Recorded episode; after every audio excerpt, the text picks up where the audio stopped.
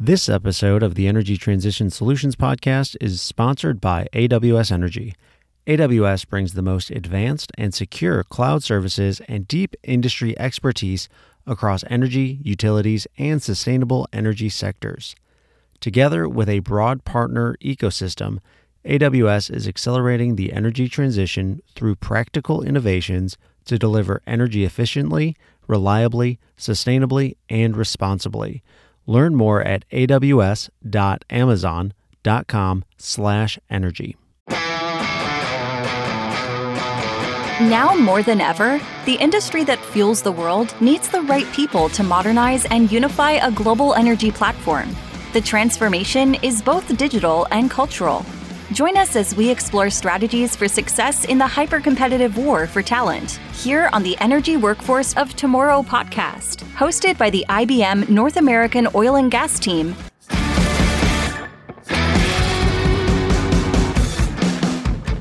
Hello, and welcome to another episode of Energy Workforce of Tomorrow.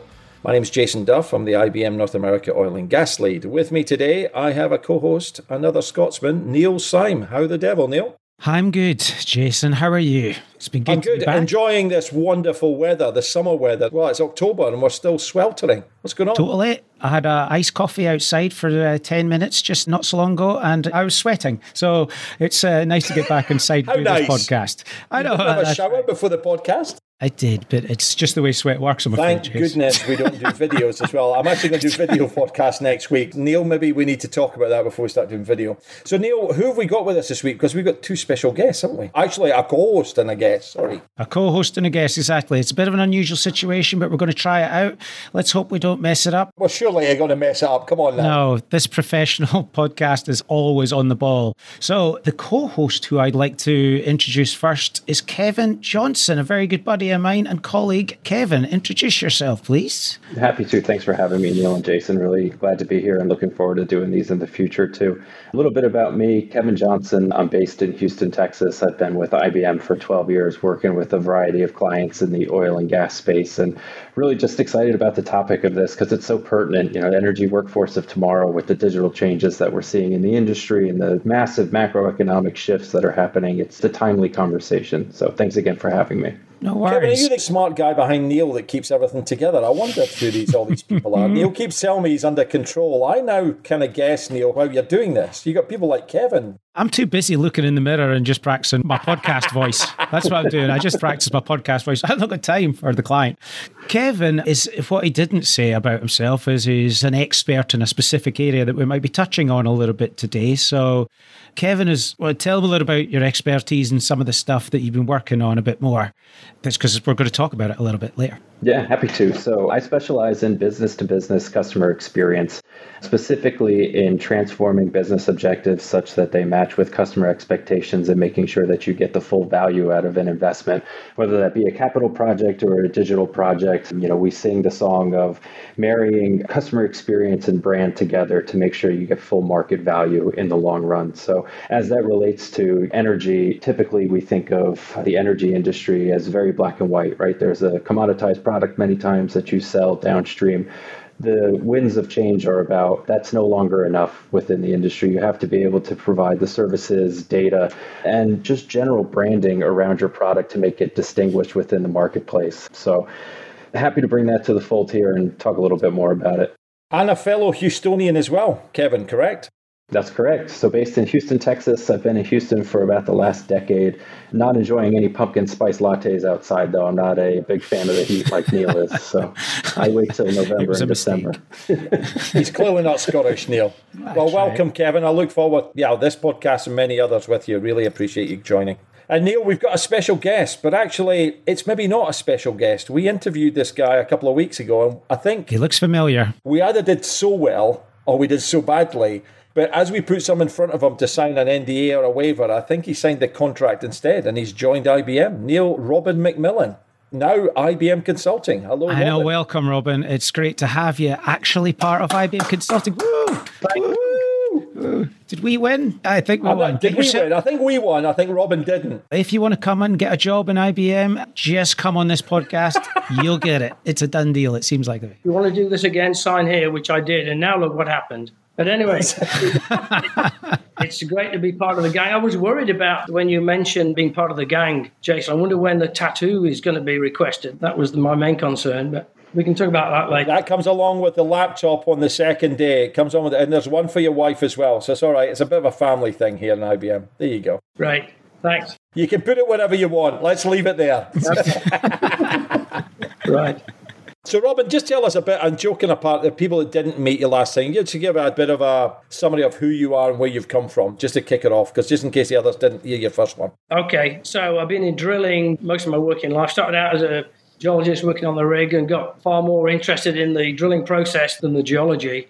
And sitting in a mudlogger shack on the rig, you're actually surrounded by data. So I've been involved in drilling data almost from day one. And then I went into selling drill bits, and then you need data to justify the. Product. You basically, have to go into a client and say, "I know your operation, I know the rig, I know what your BHA is, I know what your geology is, and based on all that, I can justify this product." So again, that's all driven by the data. Then became part of NOV when Reed Hycalog, which was the drill bit company, became part of NOV. And NOV, of course, generate a lot of data, both downhole data and rig data, surface data. And at that time, within Reed Hycalog, we were starting to produce downhole sensors. So now you've got more data from downhole. Mm-hmm. And of course, you need a lot of data. It's dark down there. Who knows what's going on? So it's all about the interpretation. and the more data you have, the better. We've spent a lot of time gathering data. A lot of it now, of course, is digital. And now it's time to, if you like, go through the digital transformation. I see within the drilling industry a lot of digitization not yet a lot of digital transformation. And if I can give you a quote here, if I wrote this one down, this is George Westerman from MIT, who said if you go through a digitization process, but you don't go through digital transformation, you're not allowing the caterpillar to transform into a butterfly. All you end up with is a fast mm. caterpillar. And that just amused me. I think just the thought of a fast caterpillar. But and sometimes that's better than a slow one. But I think it epitomizes the challenge that it's a transformation you're looking for. You know, if you've got a process that's not very good and you digitize it, well, now you've got a digital process that's not very good. You've still got to go through the transformation. Yeah. And that's where IBM come in because clearly, when we look at what IBM have been doing for years within other industries, machine learning, artificial intelligence, my feeling is it's now to apply that to the drilling process and provide the transformation and actually improve the efficiency of the process and at the same time improve the safety and if you improve the efficiency, you also reduce the emissions. So a lot of upside. So, Robin, that makes sense. Think the bit that we focused on last time, a lot of the time in the podcast, was more around some of your operational skills, but it is that data aspect that I think we want to kind of talk about a little bit more and how it has evolved through time in the industry and how we're seeing it proliferate. Everybody talks about the magnitude at which data is available, but to your point, there's loads more data there but is it being used and are we taking advantage of it yet? And what have you seen from the evolution back in the early days of some of the sensors you see versus the data that's available now and the actual usage of it? I can see that the usage of it has improved, there's no doubt. When we started to automate part of the drilling process, you know, subroutines of the drilling process, one of my colleagues would go to a rig and first of all, of course, he was not very welcome because the driller looks at him and goes, Hey, what, you here to take my job away? what are you doing Yeah, yeah. But once we'd set up these routines and the driller became familiar with them, and she realized, talking about the workforce of the future, this actually made them a better driller. This was a tool that they could use hmm. that actually enhanced the efficiency with which they could do their job. To such a point where at the end, that drill, that particular driller was saying, Hey, if you switch this off, I quit. Was so impressed with what it did. So I think that's the first step is to make sure that the people who actually run the operations know this isn't there to replace you. This is to enhance your ability to do the job more efficiently. And we've still got a long way to go. There is still lots more automation that we can bring to the process. I think we are. That we can use this data for. And there's a lot of data that we can use. If you think about the drilling process, particularly if you think about all the things that can go wrong with a drilling process. You think of, and I'm going to go into a bit of drill speak now, you've either maybe stuck pipe or you're losing circulation or you're taking a kick because there's some sort of influx. In all those cases, there's a data stream. And when you go back at the history, you can see, yes, if I'd paid attention to that, I could have seen this thing coming. I could have forecast this incident. And therefore, you know, had I had my eye on the ball, I would have been able to mitigate the issue. Of course, for a driller on the rig, they are extremely busy. They've got the mechanical process of drilling, they've got the rig to look after, they've got a crew to look after. They can't always pay attention to every sensor on the rig to actually spot these trends. But you can design algorithms to spot those trends. So you can say, yes, look at what the sensors were doing during that process. You can say, look, the pressure went up, the torque went up, you know, there was overpull, etc. There were certain issues. If you've got an algorithm that's looking at that data all the time, the algorithm say, hey, I can see something happening here. And then one of two things, either the algorithm nudges the driller and says, hey, there's something going on here, you need to do something about it. Or one step further is to design an algorithm that will actually automate the response, but still keep the driller in the loop. But now the algorithm is saying, hey, here's what I see going on. And by the way, here's what I'm going to do about it. And just keep the driller in the loop, but actually automate the process of the response. So, hey, Kevin, you can see this wonderful Englishman with a strange accent's joined us, Kevin. What's your view now of where we can go with this sort of data model with people like that in our team, Kevin? Excited? It sounds incredible. I mean, the key things that kind of came to me when Robin was talking was there's so many areas of opportunity. Robin, I heard you mention efficiency and cost savings and safety and training. Curious from your perspective, you mentioned a lot of automation. Where is this being done really well? Do you have any shiny examples of where AI and maybe some data science has come in on drilling operations? Yeah, it's particularly if I can think of a subroutine that's been automated.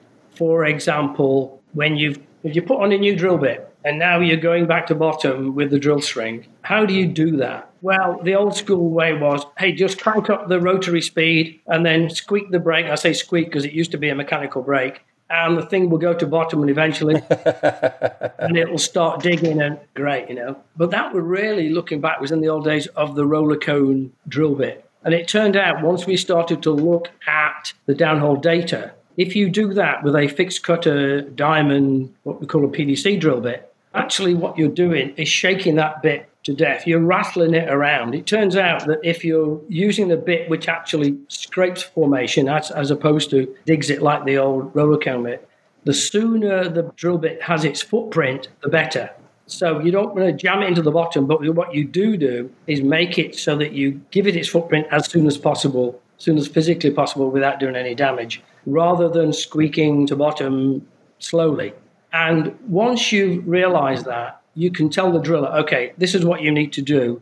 This is the process you need to do. But what you can now do is design an automated system on the rig which will do it the same way every time. So you can say to the rig, I want to lower the pipe at this rate, crank up the pumps at this point to a certain pump rate, and pull up the rotary at a certain and then drop to bottom or go to bottom at a certain rate and you can fine tune that until you get it dead right and then you can automate it so that it's the same way every time. You're not relying on the driller doing it the same way every time. So there are some routines whereby we've applied the science and it makes a lot of difference. But that's a subroutine, it's not the whole drilling process, but it's another example of where the data science has enabled the driller to do a better job. Very cool. Great example. Thanks for sharing. I mean, you've mentioned drillers quite a bit. Who else is using the data that's coming off of a rig? Well, probably the one who may be more interested the most is the geologist, because let's face it, it's the geologist and the geological team that have decided this is where the well needs to be. And then there'll be a design of the well. This is the well needs to go down 7,000 feet and then build angle and go out 10, 15, 20,000 feet. And so the position of that well within the geology is key. For the production success of that well, the actual placement is obviously fundamental to that success. And so the geologist is always keen to know exactly what's going on. And the other thing is that they'll be keen to know the quality of the well bore. So this will be both the drilling guys and the geologists, because if you've got a lot of tortuosity, then everything you do after you've been drilling, such as you're running a completion and then you're running a production string, the more tortuous the well, the more difficult those processes are. So there's a couple of things going on there. There's the geometry of the well, and then there's the placement within the geology. So there are sensors in the drill string called logging while drilling. So there was a time when you only logged a well after you drilled it. You, would run down with a Schlumberger tool. And I say Schlumberger tool because back in the day that was Schlumberger's area of expertise.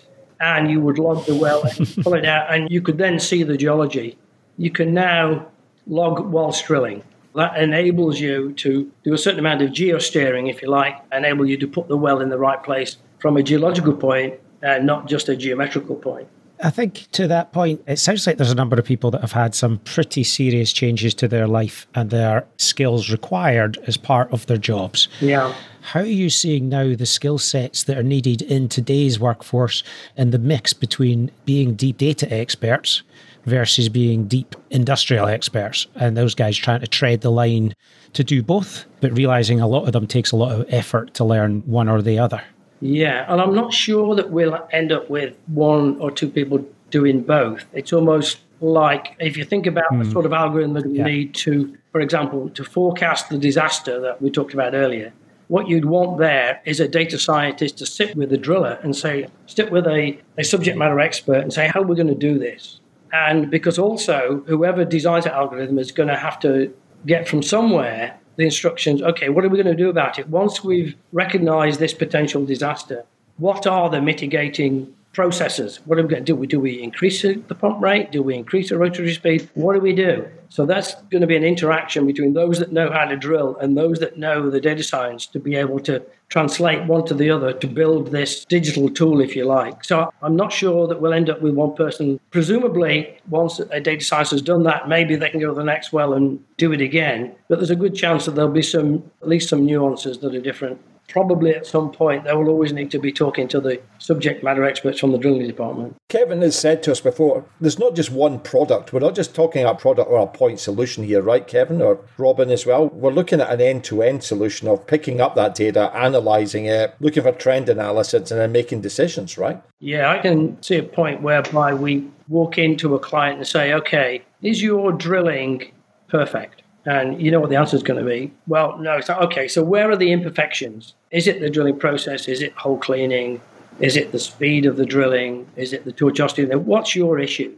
And then we can apply the data science to addressing whatever needs to be addressed. I can see it's getting to a point where there's a, a portfolio of solutions depending on what the issues are that need to be addressed. So, Robin, you know, we've talked about drillers a lot, and one of the points that you made is there's probably not going to be this jack of all trades between a master driller and also a data scientist. But one of the things that kind of comes to my mind, and one of the things that we're really going full bore into within IBM is generative AI. Mm-hmm. And some of the best use cases for generative AI that I've seen is real time virtual assistants where you can plug in all of those expertise of hundreds of individuals and get recommendations on the spot in natural language such that you know you can ask it a question and it'll respond to you. The use case for this is of course ChatGPT that everybody's familiar with. I mean if you're not playing around with ChatGPT, go in there and ask it to make you a travel itinerary for your next vacation. It'll shock you what it comes out with. Yeah. Could you see that as a good solution for upstream over the years? Yeah, I think that to start with it, because I'm not sure, let's go back to the driller, what the driller would ask. Because the driller would actually look at the data and say, okay, based on that, here's the question I need to ask. And if that data is available, then you probably don't need the driller in the middle to say anything. The machine can just look at the data and say, okay, based on that, here's what I suggest. I'm not sure that mm. any sort of verbal questioning will be appropriate. I'll have to think a bit more about that. But at first glance, I think. It, it's an interesting point. Yeah. And a fair point. The transition that kind of comes to my mind and the analogy that I start to think about is elevators. So when elevators first came out, there was a guy in the elevator who was pushing the button for you and making sure that you got to the fourth floor successfully. And I'm kind of thinking about it is, you know, nobody is going to be 100% certain about automating everything right off the bat. So it becomes a somebody who's actually got their hands on the wheel and then an assistant on the side, and then we gradually transition from there. I don't think it's something that happens overnight. To your point, I think it's probably a phased, phased process. I'm sure Jason can send you the video of the voice activated elevator if you haven't seen that. let's not, go, let's not go down that road. we should never take in another Englishman on the What's going to go on now? We're already getting crap from him. That's right. Two days in and we're already regretting it. What about Kevin? What about not even the drilling, but the business knowledge? I mean, you and I and Neil have got this, and as you know, Robin, now why you joined – we've got this business plan to grow the business and we know that our business has been solidly in IT, but we've moved this year in the last 18 months as you and I, Neil said, into business. But having someone like Robin where we can go into operations, into the field and actually have these conversations, I think that's what excites me, Kevin. Not even just drilling, go, go beyond, because I think that's where our, our business is going to be and some of these projects going to be driven, right? Yeah, I agree. And I think you touched on it pretty well earlier when you talked about it's the insights that come out of the data that's the most important. Sending somebody a ream of data and a big brick of documents, you know, doesn't really do them any good. Most folks are usually looking for those five to 10 key metrics that are really going to make a difference within their business model or make a difference to how efficiently they're running their organization.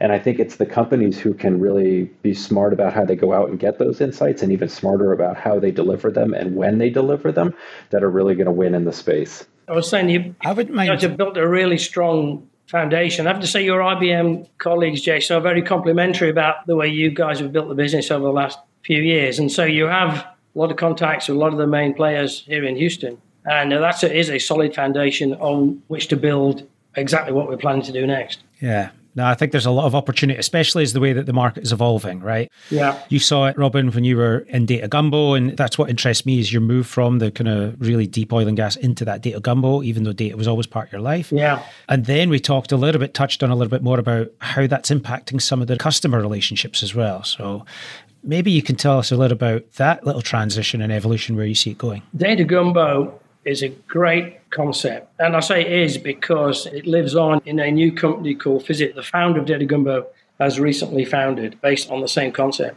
And if I could give you the favorite analogy I used to use with Data Gumbo is Uber. You know, when you arrive in an Uber, you are both being delivered physically and the commercial transaction is complete at the same time. And that's because everything's in place. Your payment mechanism is in the system, and the data exists to show yes, Jason did go from here to here at three o'clock on a Tuesday afternoon. And so there's no need to put an invoice in the mail and for somebody to wait 30, 60 days for their money. The payment can take place immediately.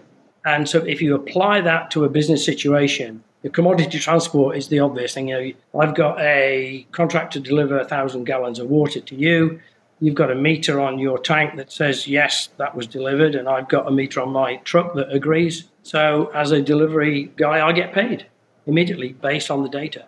And when you realize how much money is sitting on accounts receivables and accounts payable throughout the business world, processes like that are an obvious answer. And of course, there are challenges with, well, some people don't want to pay immediately, and then that becomes part of the negotiation. But I, it's a really good example. You know, mentioned earlier, Kevin mentioned the B2C world coming into the B2B business transactions, and that was, I think, a prime example. And I still believe Data Gumbo was trying to do will become the normal way of doing business in the future. Maybe we're a bit too early to the market, but it's such a great system and makes so much sense when you see it in action. Yeah, I think that real time data piece is key, Robin, right? It's all about instant gratification. We've been groomed as consumers to expect things instantaneously. I know personally, I land on a flight, right, and I look at my app to see what my miles have updated to. Whereas previously, you know, as a frequent flyer, you would wait three or four days for that update to come in. And it's those little mundane things that happen throughout your life, right, that have completely changed and it's seeping into the B2B world, right? So you can expect to see when a service person's coming to your house for pest control or this, that, or the other. And now, as a business, you're expecting to see when your deliveries are going to arrive in real time, whether it be from a rail carrier or a truck company or even a sample product. So I think that proliferation is going to continue into every single market, and expectations are only going to increase. The other piece that I think is interesting on that spectrum is how the information is delivered is going to be equally as important to what information is delivered. If it's not on a mobile phone, if it's not in your pocket, if it's not compatible with the devices that you have with you every single day, it's going to be a hindrance down the road. And it's something that I think those who are winning in the space are very keenly aware of and building forward to in terms of their architectures. Mm-hmm.